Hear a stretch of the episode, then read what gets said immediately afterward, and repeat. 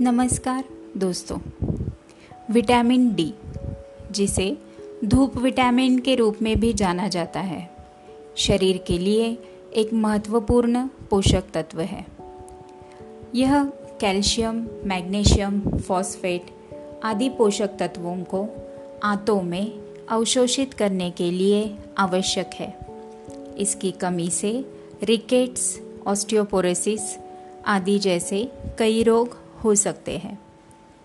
हालाँकि, एक नए अध्ययन में, विटामिन डी के बहुत अधिक सेवन के हानिकारक प्रभावों को भी संकेत किया गया है। आइए इसी बारे में जानते हैं।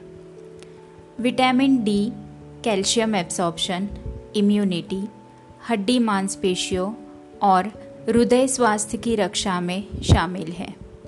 यह भोजन में स्वाभाविक रूप से होता है और आपके शरीर द्वारा उत्पादित किया जा सकता है।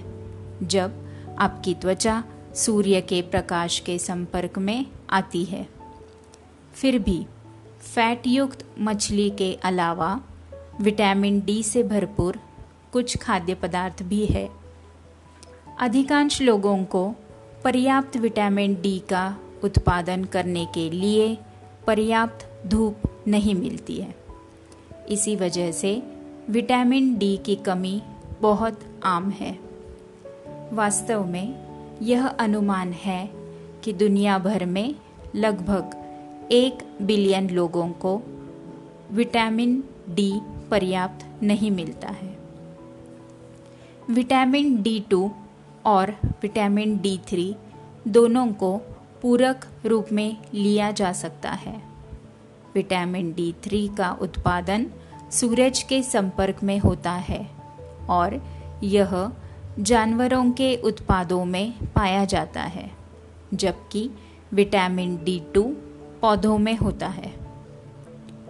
हालाँकि, लंबे समय तक विटामिन डी थ्री की अत्यधिक उच्च खुराक लेने से शरीर में टॉक्सिसिटी निर्माण हो सकती है।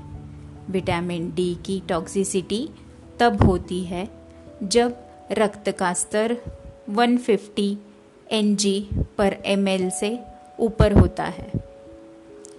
महत्वपूर्ण रूप से विटामिन डी की टॉक्सिसिटी आम नहीं है और उन लोगों में होती है जो रक्त के स्तर की जाँच के बिना दीर्घकालीन उच्च खुराक लेते हैं। विटामिन डी की अधिक मात्रा होने से शरीर में कुछ लक्षण दिखाई देते हैं। वे लक्षण क्या है, वो जानते हैं।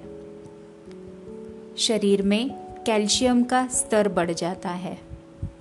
उल्टी या उल्टी की संभावना होना, भूख न लगना, पेट दर्द, कब्ज या दस्त हड्डियों को भी नुकसान होता है।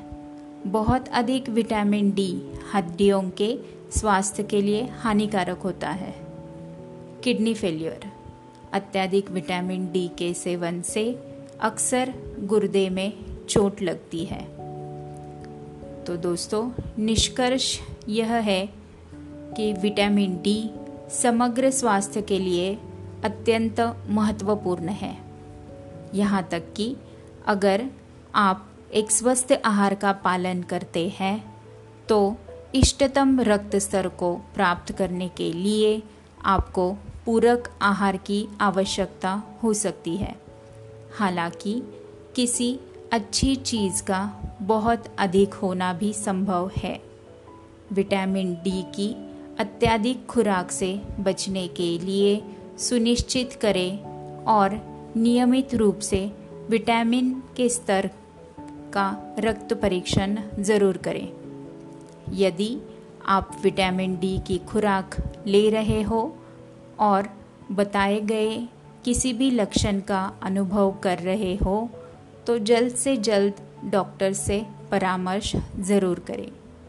अधिक जानकारी के लिए हमारी blog page health care N T sick care dot com slash blog ज़रूर देखें।